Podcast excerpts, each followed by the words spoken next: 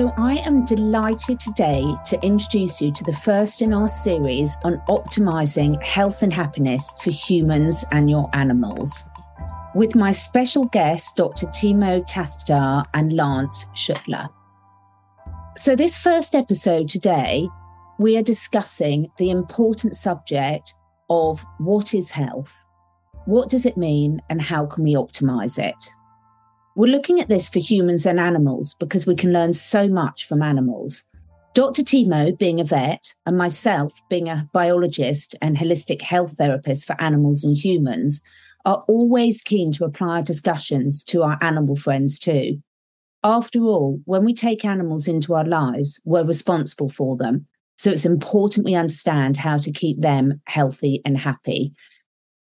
So, in this podcast, we discuss everything from physical, functional, mental, and spiritual health, how we can optimize it, measure it, and have we actually forgotten what it really feels like to be healthy? We discuss what pushes our health out of balance, warning signs to look for for us and our animals, the impact of poor nutrition and lifestyle choices have, and crucially, remembering that we're making those lifestyle choices for our pets. We look at the importance of being able to objectively reflect and self assess our levels of health. And we discuss the observer effect, how nothing in nature or any living body is isolated. Everything is working in conjunction and perfect harmony. And of course, no discussion on optimizing health would be complete without discussing the importance of the microbiome.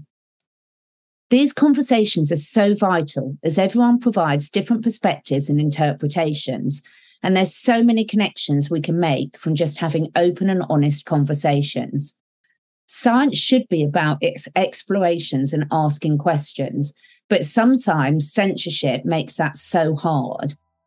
So, exploring different resources to challenge yourself to think in different ways is so important so we can all make the best decisions for ourselves.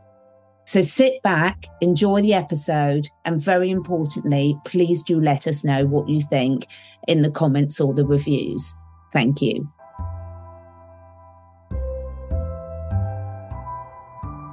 So, I'm just going to introduce my two guests here today. First of all, we have Dr. Timo Tastutar. And Dr. Tastutar is a veterinarian with a doctoral degree in equine cardiology who's worked extensively in equine and pet food supplement production and specializes in animal physiology and movement. He has a broad experience in rehab and nanomedicine for horses and pets, and is also involved in pet food formulation and consultation for various companies. He's known for his ability to break down complicated scientific data and concepts and explain that to the general public. I can vouch for that. And like the rest of us, he prefers natural functional solutions um, to be used as much as possible to avoid the drastic side effects that can often come with short term solutions. So, good afternoon, Timo. Good afternoon. That exactly the last sentence exactly describes who I am actually. Perfect. And Lance Schuttler. So Lance graduated from the University of Iowa with a bachelor's degree in health science and as a CEO and owner of Ascent Nutrition. I love that company and a holistic nutrition company. Lance is a contributing health and wellness writer at the Epoch Times, and his work includes topics of regenerative agriculture, resource based economies, and quantum technology. So that's going to be very, very relevant. Lance, how are you? Great, Catherine. Thank you. And for those of you that don't know me, I'm a biologist and a holistic health practitioner. And like Lance and Timo, I work in looking at the root cause of imbalances in humans and animals and putting those right as naturally as possible for long term solutions. So, we've got a really exciting discussion today. And this is going to be a first in a series we're doing because it's far too much to cover in one show looking at how we optimize health and happiness for humans and animals. And it's really important we're going to be bringing animals into this because our animals have got so much to teach us. In fact, at these times when we seem to have gone so off track as humans, which we might get onto today, I think we can learn a lot from our four legged, feathered, and scaled friends. Um, so, to kick this off, I'm going to ask you both A short question, but it's a very complex question. What is health? What does health mean to you, Lance?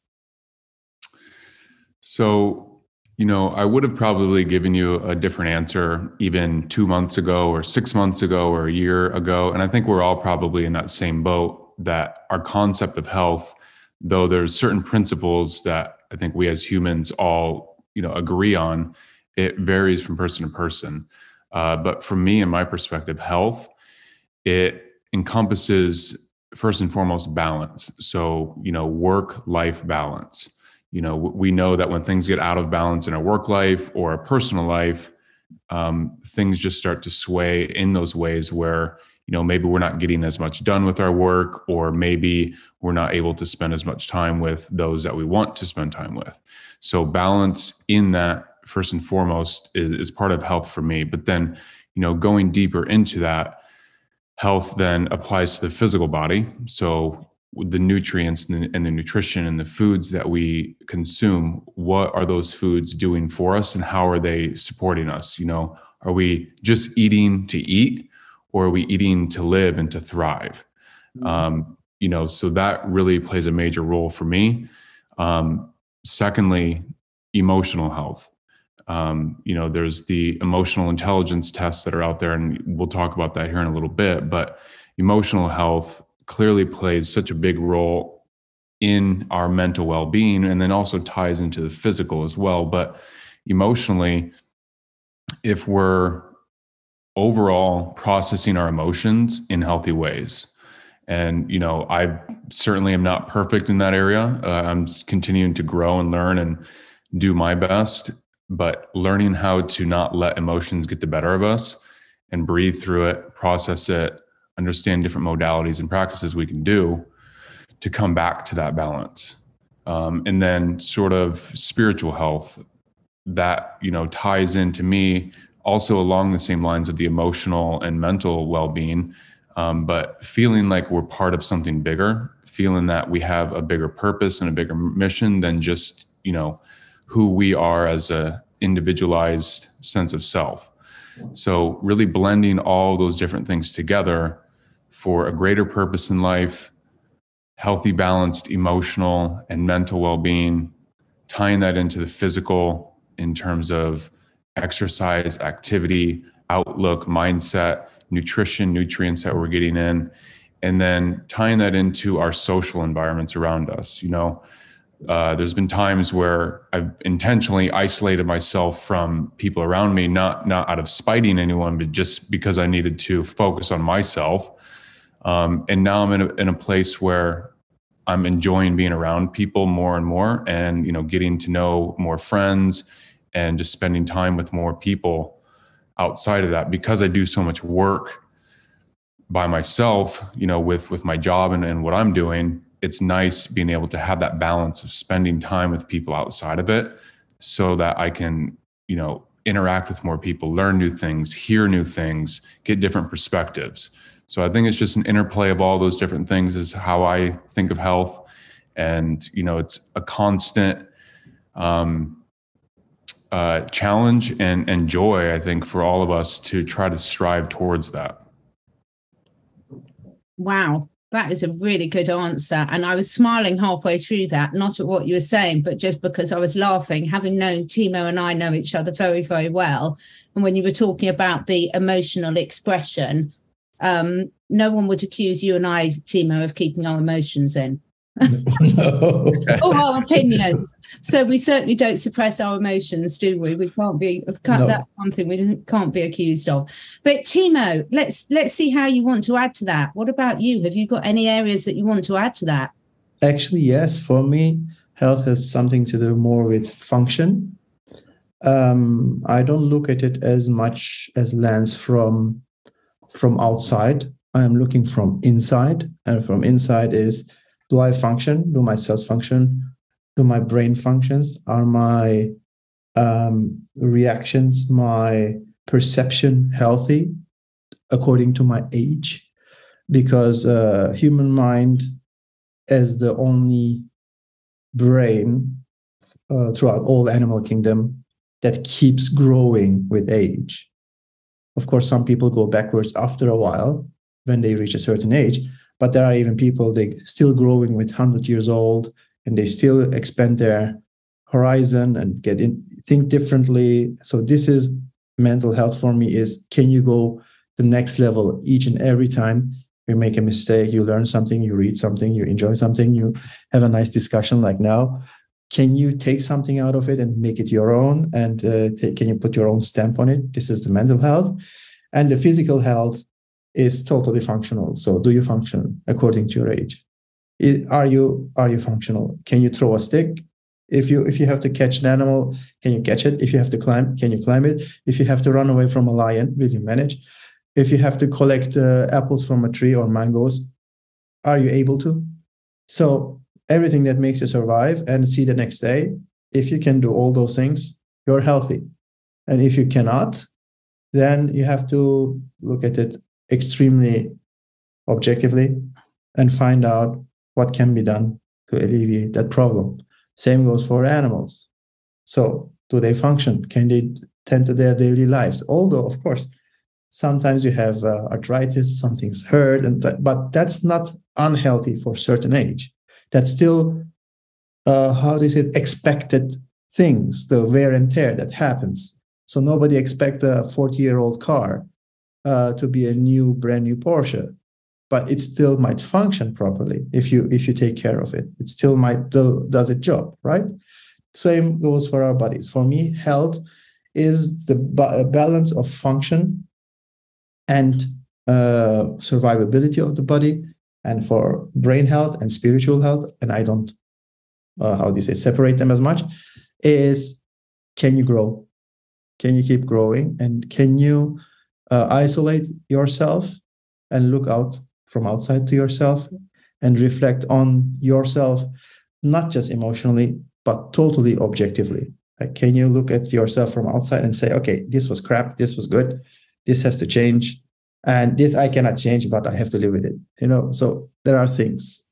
And if, if you are in that position, you are healthy. This is why this is going to be such a great conversation because such a simple question. There's so many different answers, and everyone's going to look at it through their own lens, aren't they? And and it's funny, I was giving some thought to what do I think health is, and I like you were saying, Lance, if you'd have asked me from two weeks ago, I'd probably given a different answer. And if you ask me in two weeks' time, I'll probably give a different answer. Well, knowing me, probably 10 minutes' time. That's how quickly I move on. But for me, it's like health is all around energy and how we're using energy on a physical level, on an emotional level, on a spiritual level. And we're going to come into what I mean by that more, but it, it's it ties in very nicely, actually. Anyone would think we prepared this and we haven't, is, is to what you're both saying. I think it's about functionality and are you able to function as your species is designed to? But even that is up for grabs, isn't it? When we're talking about the conversations about age and about functionality. I mean, I used to do gymnastics as a child, and I look at Olympic gymnasts now, and and to me, it's incredible that they're the same species as me. really painful to look at. You know, it's just phenomenal, and and even when I was at my peak, I could never do what they're doing. But isn't it amazing how? How how much mindset and that bringing this whole thing together even what you were talking about age timo about how we we use age in a realistic way but not a self-limiting way. Because i see so many people who might be 60 years old and they're sort of saying oh now i'm this age i can't do this. And i'm thinking what do you mean? You know oh. so we can all see people i mean i'm 54 now and i look at people when they say on television 54 year old woman i'm thinking well i'm not that woman yeah. You know, it's really bizarre, isn't it? So there's so much this linking between mind, body, spirit that goes into physical health and and what our perceptions are. And you know, let's talk about our, our biology biological needs, talking about humans first, and we can bring in the animals that Timo and I are so passionate about. But you know, as a human body, when you look at most people now, do you think, and we'll start with you again, Lance, do you think we've gone quite off track in terms of what a human body should be capable of? Yeah, absolutely. I mean, you know, tying back into the functionality with Timo, if you just look at, you know, let's use an American as an example. I mean, I think it applies to many people around the world, not not everyone obviously, but many of the Western world. Uh, you know, the standard American diet or standard Western diet is limiting so much uh, in so many ways because first, we're not getting the nutrients that we need on a biological level.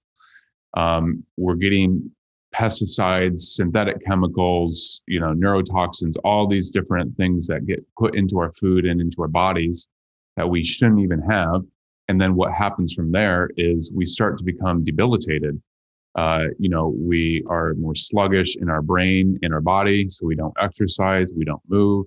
We are then more prone to strains and tears and, um, you know, just different things that happen with the body. And so it's sort of like a cascading effect where if we aren't taking care of ourselves physically at the fundamental levels, things just start to degrade over time and can quickly happen. You know, just like you said, Catherine, I mean, you can look at people who are in their 40s, low 40s, and they look like they're, you know, late 50s or early 60s. And you can look at someone who's in their 60s who looks like they're in their 40s. Mm. It's really, you know, a, a lot of different things. But, you know, what do we need? Like, clearly, we need movement like we're designed to move. We're not designed to sit at computers for eight to 10 hours a day. Or sit um, at all. right, right. Exactly. Great point. And, you know, keeping the, the blood flowing and keeping movement, that's clearly very important. And, you know, with that, ensuring that we can maximize muscle strength. And, you know, this isn't to say we all need to be bodybuilders, but having movement and having resistance in some of these movements are very important. Like you were talking, Timo, climbing a tree. That's a very, uh, it can be a very strenuous activity depending, but it can also be a very easy activity if that person's strong enough and they have that sort of resistance training that they've been doing, whether at a gym or, you know, outside workouts or just outside play and activity. You know, there's a, a friend that I have who's uh, a chiropractor down here in South Florida, and he does a lot of different other modalities. And his big work is on balance, mm-hmm. balance physically, but also balance with exercise and play. So, what he does with his athletes and people he's trained, and I've done some training sessions with him, is if you're not rehabilitating, if you're just working on, you know, like really training, he's always incorporating play into it. You know, think about the question do you want to go to the gym and exercise for the next 45 minutes? You know your average person will say well maybe maybe not but does that sound fun? No but if you say hey let's go climb some trees let's go jo- jog on the beach let's um, you know walk on a on a tightrope let's um, you know play with a ball and like use different hand movements like that's play and that's fun. And you'll remember that and the body will remember oh this is natural and easy but also challenging and stimulating. So this is what i want to be doing. So um, you know his perspective on things have really helped me open up my mind in new ways and just learning to bring play back into our life from a physical level but clearly emotionally. Like if we're out there playing and having fun with our friends we're going to be laughing we're going to be not stressed in that moment at least.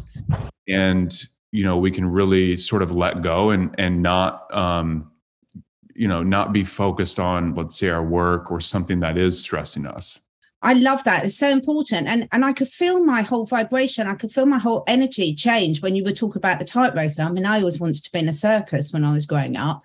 Um, I don't think I'd been very good at the trapeze because I don't like heights, but the rest of it appealed to me. But you know, the tight rope walking i mean how amazing i'd love to do that and and it's just like when you get something that's using all your senses that's involved in the exercise as well just makes such a difference. I mean timo this applies so much to our animals as well doesn't it? We've spoken mm. about this before.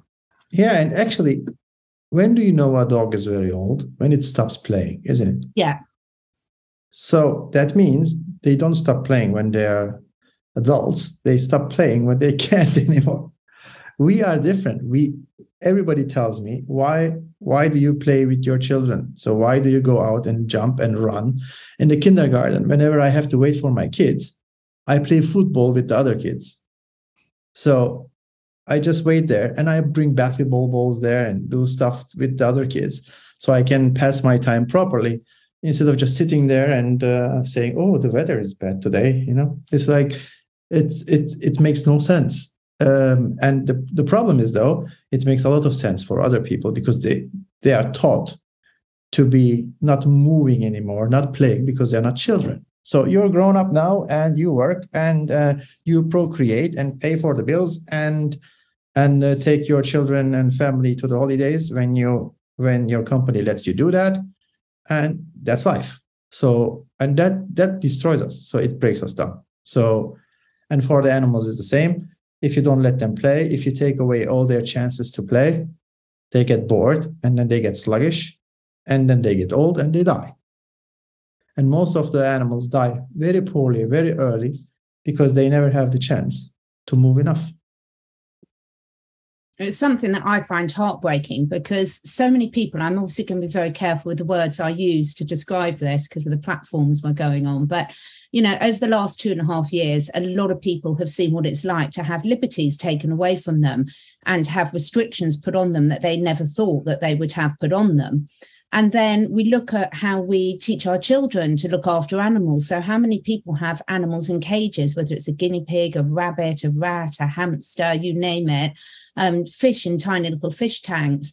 Um, horses in fields that are tiny, dogs that are left alone all day, cats that are kept inside. Now, I know there's always occasions when you're rescuing and things like that, that I'm not talking about those sort of extreme situations, but the general rule um, to maintain health and all the aspects that you both thought of earlier, to be able to live and function like you as a species was allowed to. And and and that involves choices as well you know making choices. And i think this play you've hit on something so so important because so many humans now their bodies our perception of what's healthy has gone so off track.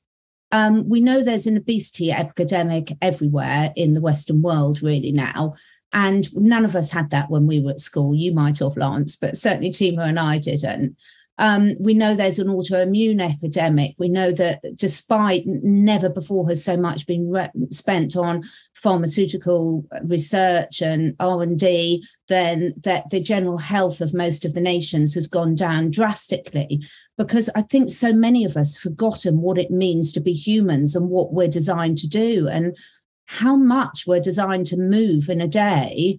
And doctors now in some areas are prescribing nature as a therapy for depression and mental health issues, but it's just as important. You can't really separate the physical, emotional, and spiritual health, can you? No, and from my perspective, you cannot. And the reason for that is, even from the nutrition point of view, uh, certain vitamins, minerals, when they are not there, you, you cannot mentally be healthy. So you depend on the physical for your mental and spiritual health. If it's not there, you, you are in a bad position. For instance, uh, a lot of suicidal thoughts come from bad nutrition. Your brain cannot work out things anymore. Like things that I would say, all right, next week I will look at it. Suddenly it becomes so obsessive and it's it becomes like a mountain in front of you. Things that you normally tackle easily, suddenly it becomes unsolvable because your body is depressed and mentally you are depressed. And in a situation you cannot see any any light at the end of the tunnel anymore. And that's also depends we will come to it later in a later video maybe even but your subconscious mind is constantly reprogrammed and and uh, mixed up with input from outside so if you have an unhealthy uh, i want to say unfriendly or uncompetitive also environment you are constantly pushed to a point where you don't want to go on anymore and even if your heart wants it you are physically and subconsciously not in a position to save yourself. So you have to be somewhere where people are more encouraging, people are more driven, and uh, more driven people will always i'm not always positive but more driven people will always move something in you. It's not important if they are it's negative or positive but they will change you. And change you in a position that you can decide now what you want to do with that input. But you have to choose that input for yourself and from that on if you choose it consciously then your unconscious uh, subconscious mind will be slowly reprogrammed with your new environment. And with the right nutrition, you can get out of any problem you have and move forward. But if you're depressed all the time, which is for many people, especially after the during and after the pandemic shortly, it is so hard, so hard to solve your own problems, super hard. So we're going to give you some solutions today, we hope. And I just want to pick on before we move on to the next bit. Lance, I can remember my 16 and a half year old lab that I lost very recently. Um, gorgeous, gorgeous dog. And I can remember the joy of when I received your algae oil, um, the DHA algae oil. Now, she'd been on a good home prepared diet for a long while. And also, I'd noticed a step increase improvement in her six months earlier when I'd use the clean slate roots product to detox her body. And that, my husband and I just couldn't believe it. Almost overnight, she went up to a different level of playfulness, Timo. As you said, she started playing again because she could. But then when I introduced your algae oil and she was selecting that, exactly the same thing happened again, Lance. And she went up to the next level improvement. I can remember phoning my mother up and just saying, You're just not going to believe it. Stars like running. I took a little video of her running across the field. And this is why I think it's so challenging for people because we've forgotten how good we can feel because of all these pressures and the way society is encouraging us to live um, with the food, the processed food, the, the chemicals, the toxins, the water. I mean, water is just a massive thing, as we've discussed elsewhere that actually, when you take these small steps to start getting you feeling good again, everything starts moving in the right direction. You tip those balance of the scales, don't you, to feeling going from a feeling like you were just saying, Timo, of hopelessness to yes, actually, I can get this back. And wow, I've just forgotten how good I can feel. Um, so, how do people measure health? I mean, what are some ways that people can measure health? Have you got any suggestions for that, Lance? Um, yeah, and I'll, I'll, talk about a few things, but I also want to answer this question by also coming back to what Timo was saying on nutrition and how it can affect mental health. So, one example, and this is like really something I've dug into very deeply and really tried to pass this information along to a lot of people, is specifically vitamin B3, niacin. Okay, and there's a, a PhD. He was a medical doctor and a uh, uh, I think he was a biochemist named Dr. Abram Hoffer. He's passed over now, but he's written several books and he was helping many people with alcoholism, schizophrenia, depression, and several other like severe mental conditions. And his big protocol was vitamin C and vitamin B3. And you know, as as you both know, he was literally not everyone, but many people just literally taking away the schizophrenia very fast with high doses of B3 and vitamin C. And so that's just a really profound example of, you know, what you're saying like someone's in that sort of state and then you give them a couple very simple vitamins and it takes it away. And so that's that's profound in that yes, the physical does absolutely affect the emotional and spiritual I mean, if those people weren't getting those nutrients, they'd still be in those states of mind most likely. So, yeah, you know, the the nutrient deficiencies is a big issue, and you know that sort of ties into how can we measure these things.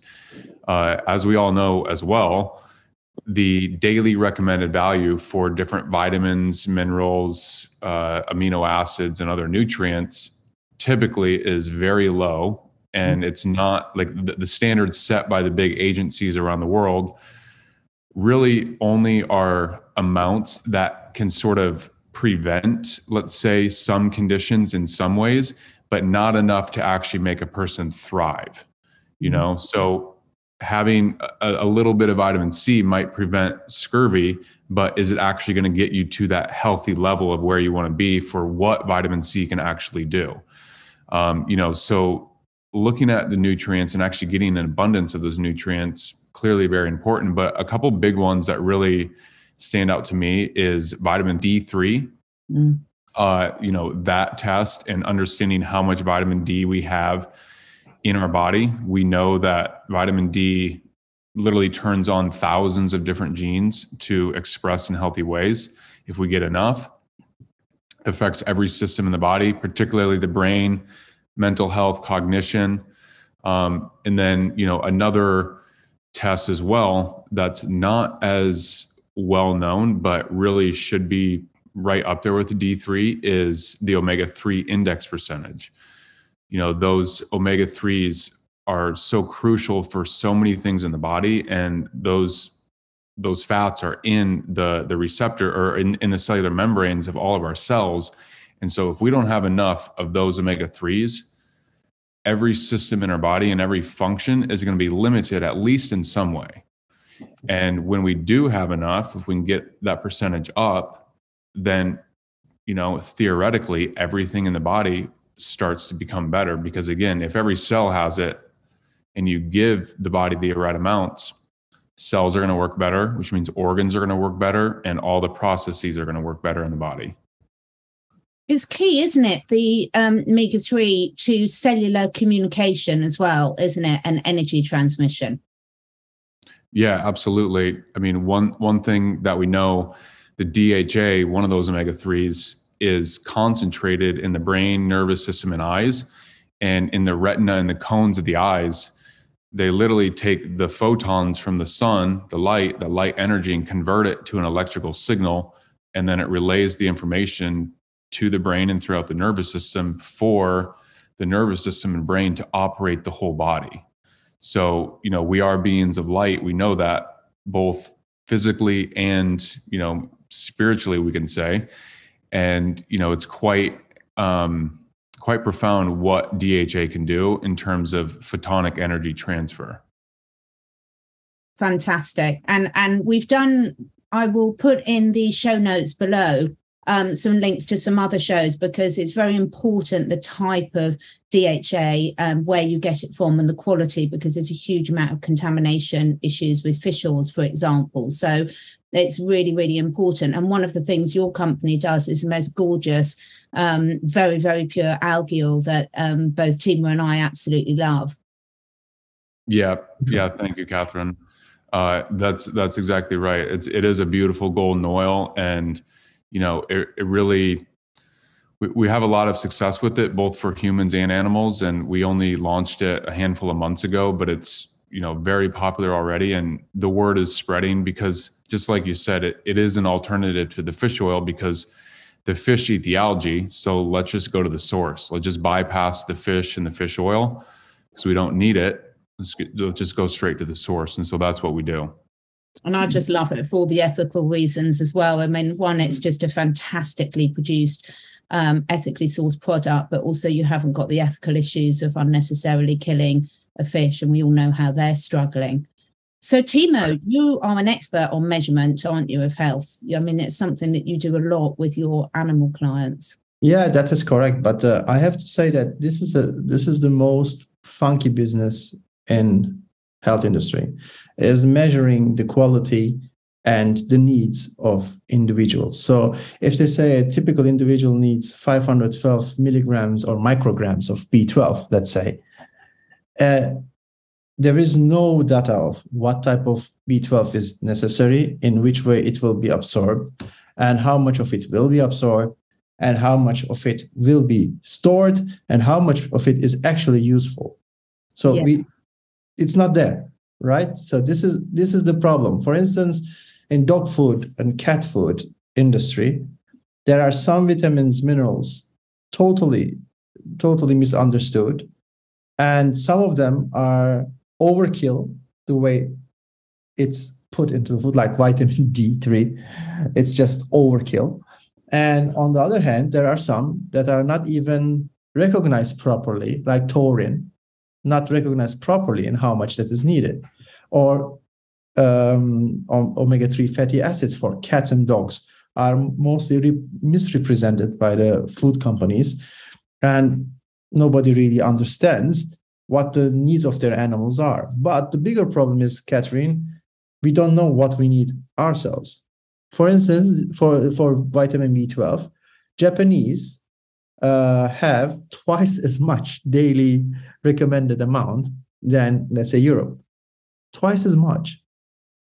But they eat so much algae they eat so much seafood. For them it, it is very clear but they have the highest uh, ratio of dementia for the age. So they know they have to push the uh, population to eat more b12 so they stay healthier for a longer time right?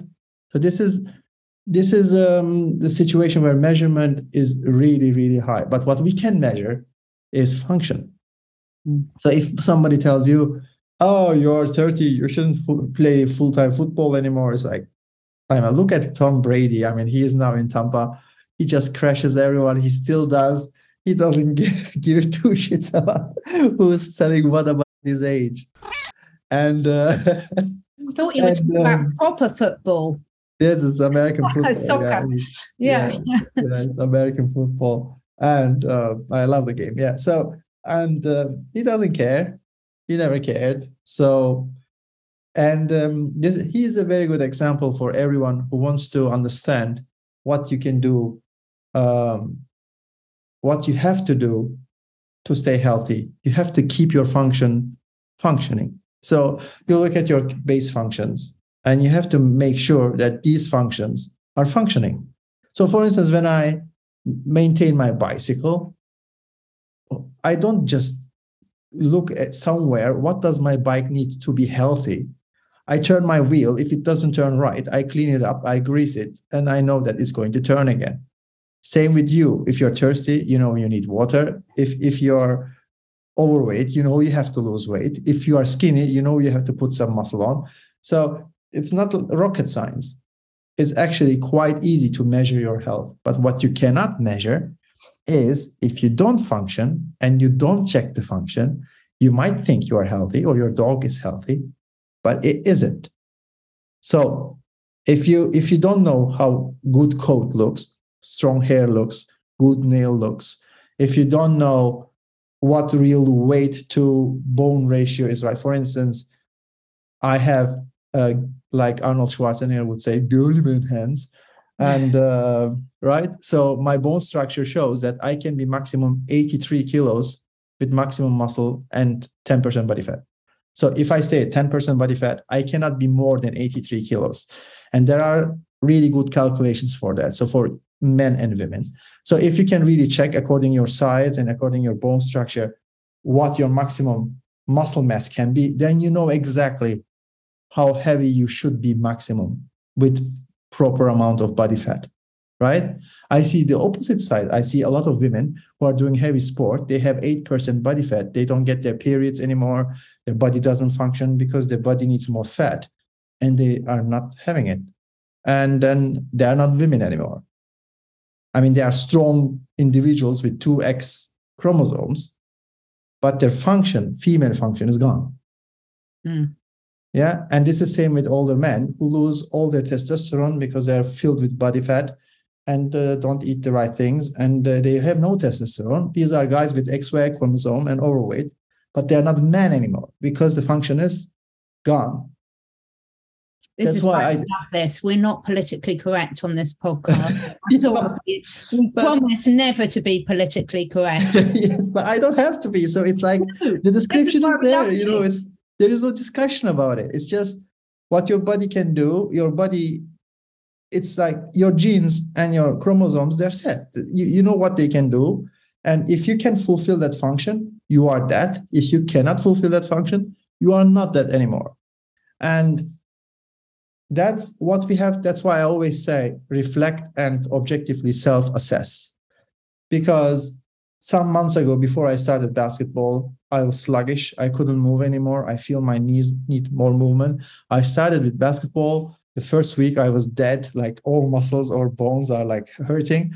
now I run like crazy two and a half hours. I shoot the ball, press, block, and hit, and steal, and do everything that a normal basketball player would do. Of course, a bit slower. I'm 47, but still good. So uh, this is what I mean with function. So according to my body function, I can still jump, crouch, roll, hit, keep, grab, push, everything that a male should do in his age, like my age, I can do. And this is a clear sign of health for me. So this is the right direction to health. Six, seven months ago, I was not healthy enough to fulfill this role. Right? That's why objective self assessment is the way to health.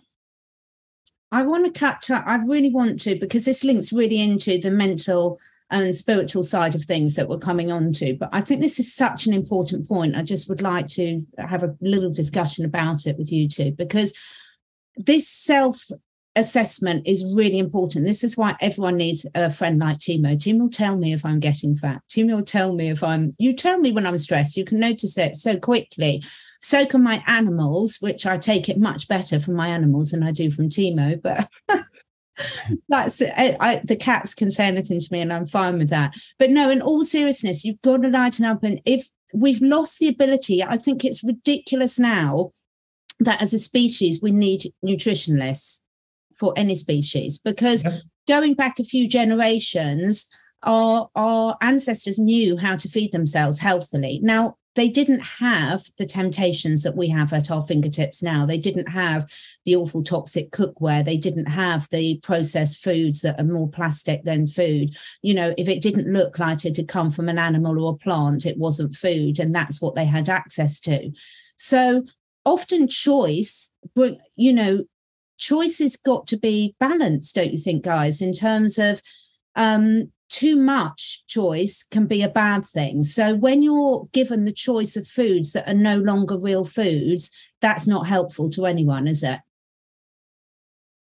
Yeah, exactly. I mean, it, you know, you think about Uber Eats or any sort of food delivery service today. As you were talking about that, Catherine, that's what immediately came to mind for me was, you know, just not even a handful of years ago, we didn't have access to that. But now, if you've got the money to do so, you can literally order any food you want and you can have it delivered to your door and you don't have to move an inch. You can sit on your couch, stay right there, consume, consume, consume. And, you know, oftentimes if you're in that sort of rut or that place of just consuming junk food, it's easier and more attractive to consent to continue to consume that junk food. You know, it's hard to say, all right, I'm going to give up xyz foods and start to incorporate more fruits and veggies or you know more beans or, or whatever it is that you want to incorporate.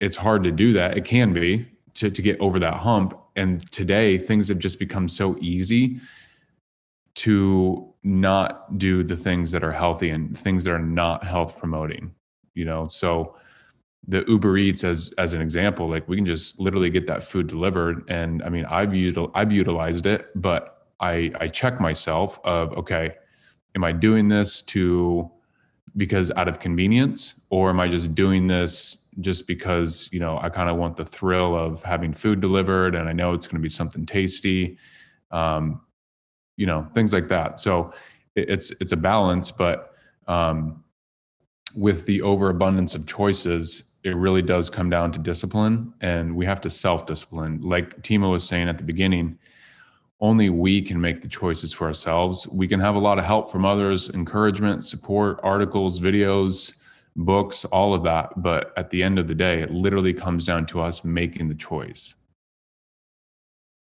yeah it's so important. I think um you know at the end of the day realizing being the first step is being honest with yourself and where are you now?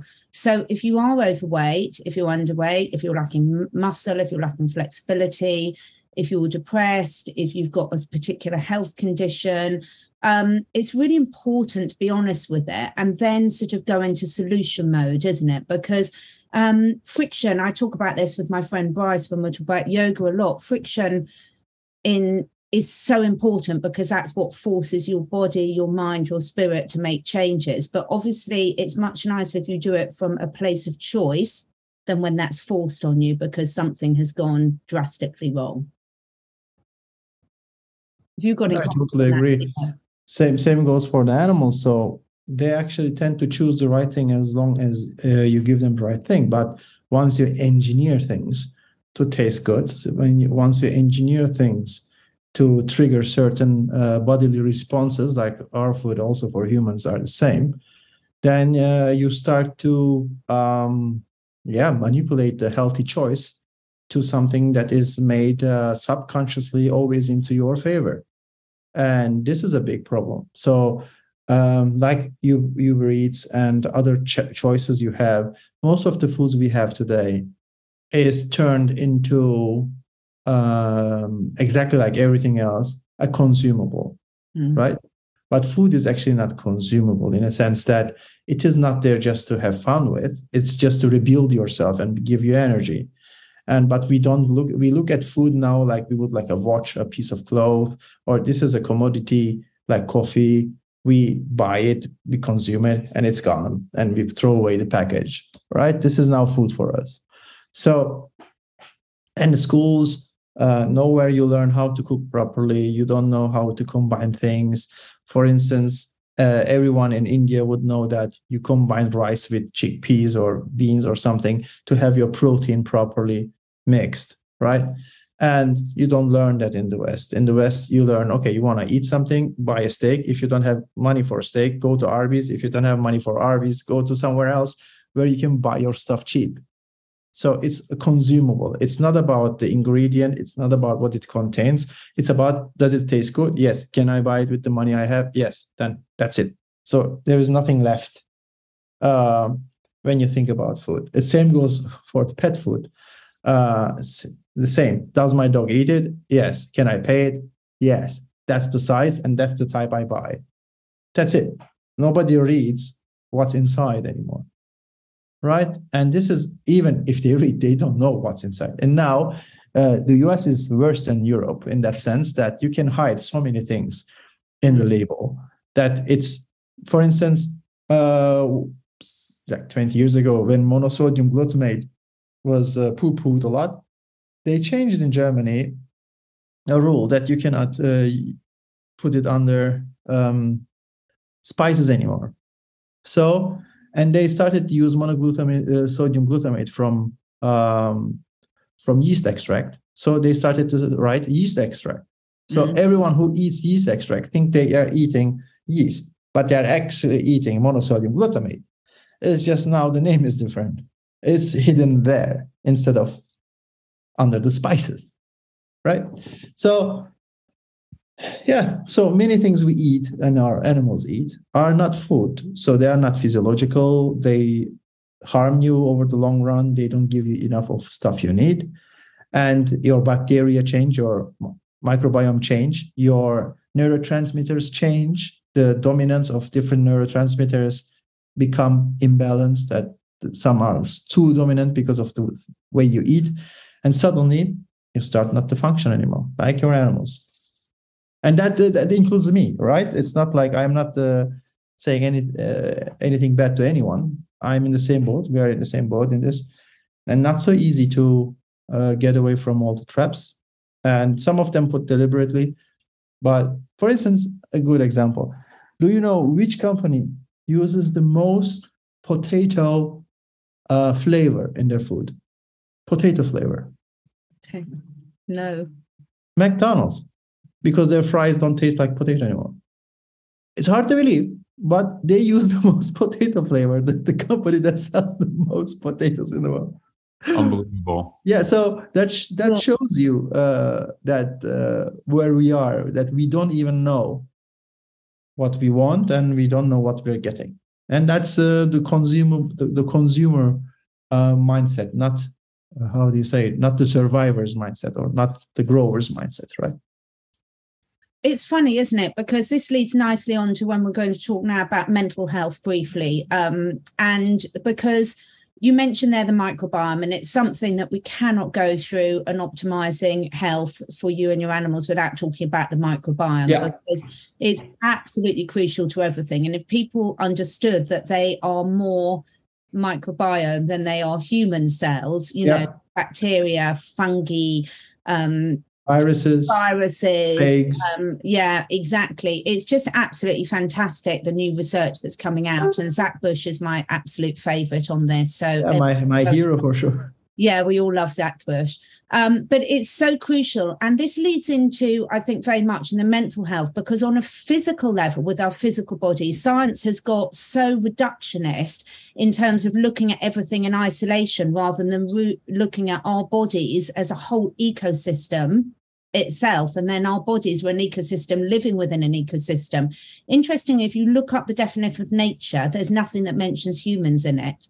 It's Yeah. everything outside humans Yeah. says it all. Yeah. Now, when you're looking at that related to everything we've just discussed on on physical health, and we'll probably come back and do more discussions on the microbiome because it's so so important, both in in terms of the microbiome and the soil biome and the the link between us all.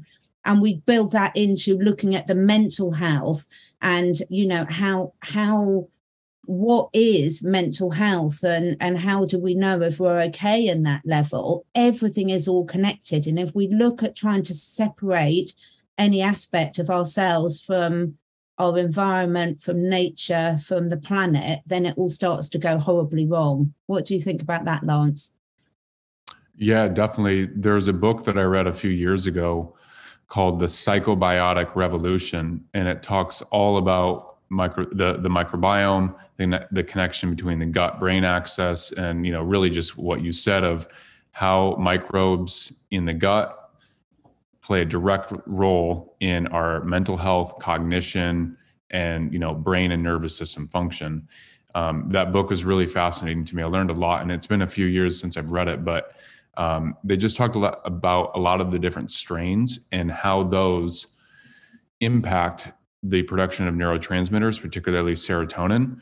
Um, but what I find even more fascinating is really just, I think it's really hard to measure, uh, which is what are the interplay of those different microbes? You know, we can isolate them and understand what they're doing in their roles, but what happens when we combine all of them you know i think it, it's certainly harder to measure and harder to interpret because it will be dependent on the person um, and you know there's just a lot of different things that go into it timo Yeah, there is um, not so hard way to find out how they interact with each other uh, by checking the um, gene expression of a healthy person in a healthy environment. Let's let's let's say someone who lives in uh, Amazons and has no access to normal uh, daily uh, bullcrap we have and uh, yeah just take a piece of their crap and uh, check what's inside. Then you know more or less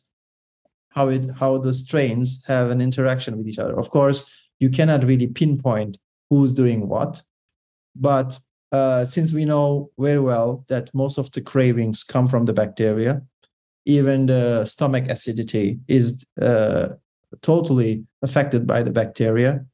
Um, we know exactly how important it is to have a healthy, balanced microbiome because the way you crave things really depends on what type of bacteria you have, ultimately making you overweight or bulimic or so so many different ways, right? So that means the microbiome has a huge impact on the mental health just by manipulating how your intestinal tract works. That's that's already there. So you don't even have to go deeper the uh, what it triggers and everything. But if it already regulates what you want to eat and how much of it you want to eat, there you have your response, so to speak. So um, that's why I think microbiome is the most important research point, more important than anti-aging and whatnot. I think that's the most important one for physical and mental health. I would also um, put into throw into the pot there that I'd love to see us sort of get move away from this this need to look and isolate things and work out what they're doing because one you've got the observer effect. So we know right down at a molecular level that when you look at an electron, it changes the way it spins, for example. And, and the same when you start taking isolating anything. I mean, nothing, nothing in nature is isolated ever. Nothing in any living body, whether it's plant or animal, is isolated. It's all working in conjunction in perfect harmony. And if you and I, if all three of us took the same supplement, it would work differently in each of us based on our host and what, what environment we were putting it in. So I think coming back for me, this this getting back into tuning into ourselves and and being really honest about how we're feeling physically, how we're feeling emotionally, how we're feeling spiritually, and taking action, and then listening to ourselves to what the results we're getting can be so so more important than getting strung up on I need this strain of this or I need that particular yes, there are huge ones that we know that are crucial to pulling everything together, like you've just spoken about earlier, Lance, the DHA and the D3 being two very good examples. But the best, the best thing to get your microbiome back in balance is some of these health tips that are going to help your your mental health, like getting out in nature, breathing. This is where you get the bacteria anyway. This yeah. The, the, strains are there where you can be healthy normally. This is this is the trick exactly what I wanted to say from the very beginning. So, function is the definition of health. Why? Because you are formed. I don't know if you believe in evolution or not, not important.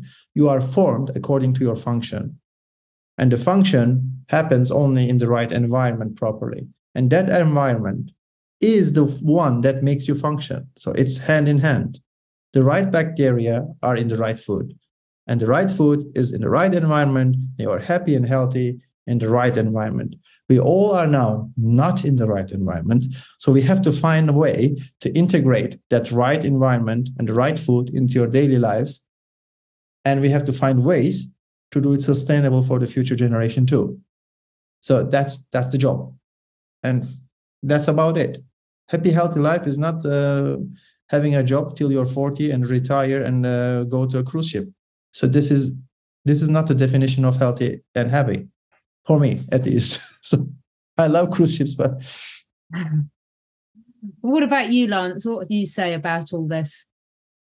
Um, yeah, I mean, you know, sort of coming back to you know what is health and happiness uh, and the functionality. It makes a lot of sense, Timo, what you're saying, and it's a, a, a new perspective for me of, you know, we're formed certain ways and we're formed to function. And if we use those functions, then that facilitates and elicits health. And if we're not, then it does the opposite.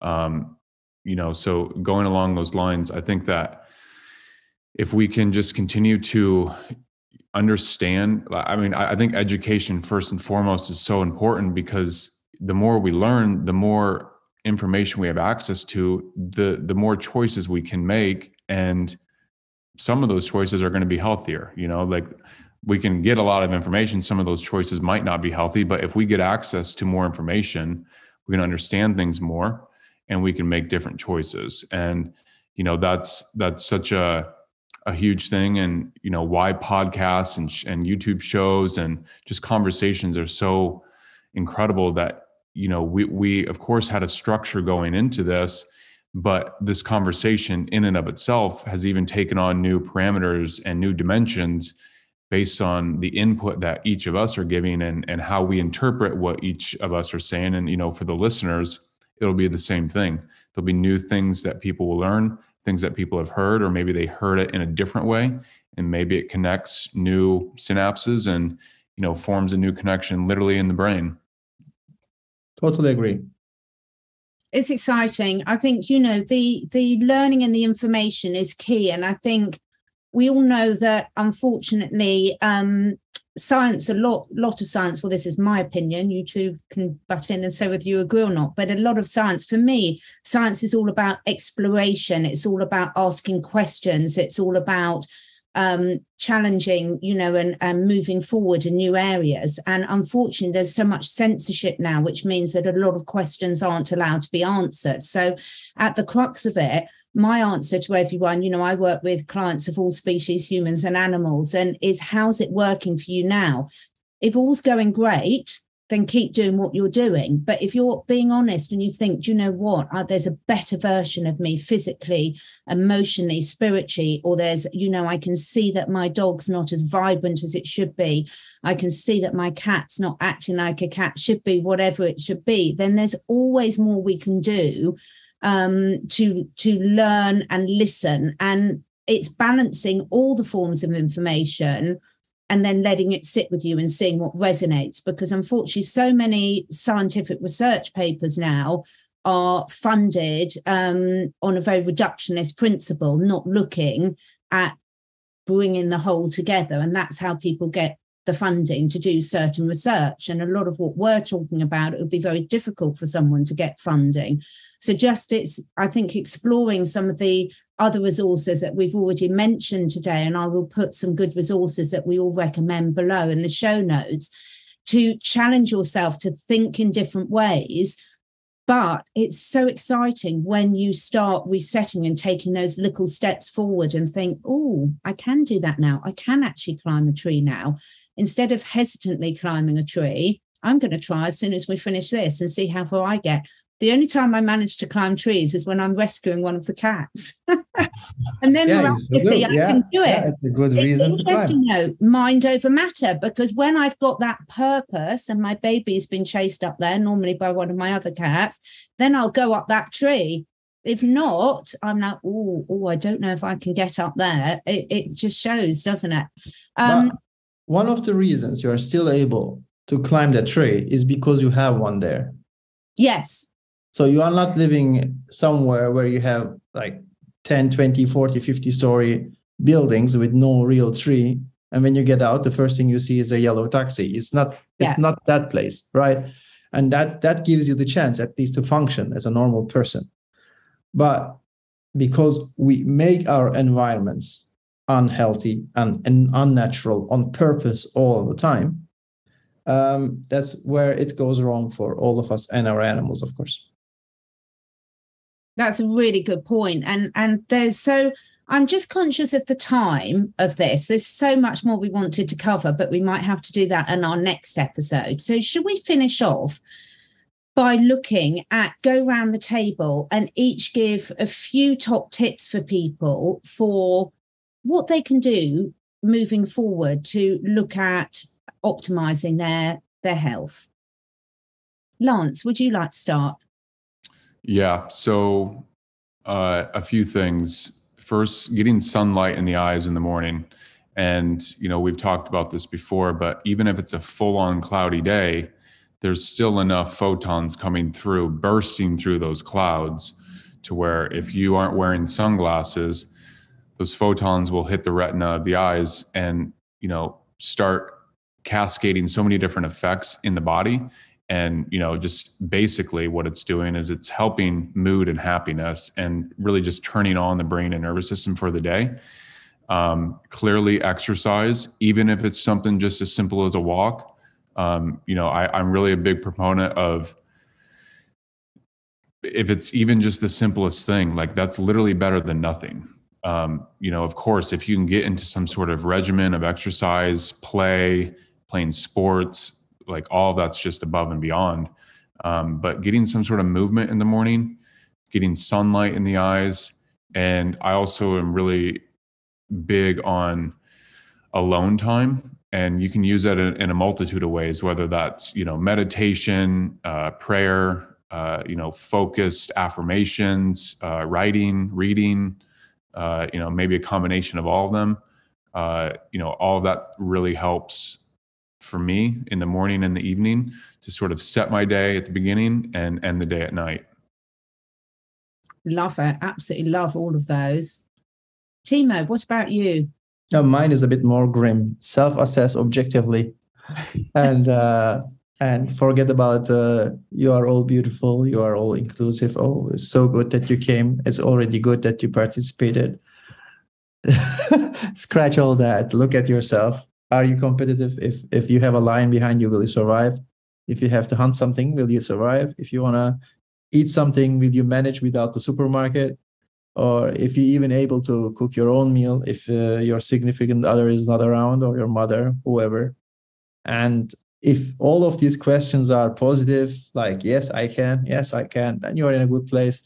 Then just uh, improve yourself. And if you are saying, oh no, then you are not fit to survive. And uh, that's where the mentally problems start. If you if your body knows you cannot survive, but you are not aware of it, that's where the depression mostly starts. So to avoid that, to move forward, self-assessment objectively is key. And don't, forget, not important what your best friend says, your aunt says, your grandmother says. They all have their own views. The, the only one that can assess you properly is you. So do it because you know yourself the best. I agree. I can't disagree with either of you. I'd love to, but I can't. Um, and I think that's okay. So mine are. I agree with that. The the one person in this life you cannot fool is yourself and your cat. But let's forget the cats for now. You cannot fool yourself. So this is going to lead to disharmony, dis-ease if you're constantly trying to tell yourself something you're not.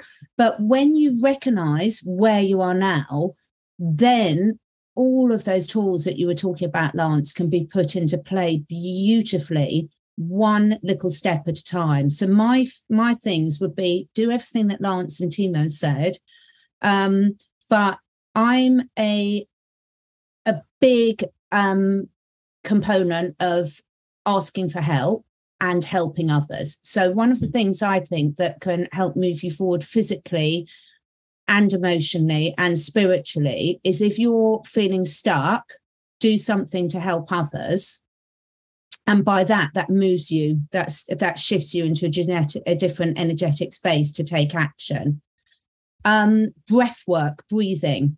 There's so many different breath techniques, so much free resources available on all sorts of different platforms. Everyone knows I love Wim Hof. There's so many different breath techniques out there. Um, it's something you can all do because when you tune in with your breathing, you know, we need breathing to climb the tree, to run away from the lion, to go for the walk, to play. Um, and when you start getting some control back of your breath, you start getting a lot of control of both your physical and emotional body. It's really powerful to control your breathing um, when you're around a stressed animal and see how that changes your whole energy field. And my third tip, because I don't want to overlap with any of you two, would be set yourself one little target. All you want to do is take that first step in a new direction. Don't don't make it huge. You know, if you can't run away from the lion at the moment, get a really fat friend that you can put behind you, and then they'll get them first. But in all seriousness, one little step, make go away from listening to this and just make one commitment to yourself of something that you're going to move forward with today. Like, don't open the fridge after 22. Like, because yeah. opening the fridge is something we do subconsciously. We just go there and open and then start to consciously think what's inside. So if you can think about opening the fridge consciously you are now one step forward with your control over what you want to eat and when you want to eat. That's that's a starting point. So think about when you approach the fridge. Do you i really want to open it now? It's 22 o'clock and i'm going to go to sleep in half an hour do I want to have those extra calories? Did I have eaten enough today? And that's a that's a very nice um, uh, mindset to think about your food also because you learn then do I need the calories now or I don't. So I think that's a that's a good start in getting healthier. Yeah, it's a really good one. It's those little steps that make all the difference. We don't all have to aim for Mount Everest straight away, yep. in my case. I'm not going up there. But, you know, those little choices that you're making just brings back your control and your power. Yep. And you'll see everything about you change. Thank you so much, both of you. I've loved that conversation. I hope our listeners have. I've really enjoyed myself anyway. I hope you both have. Yeah.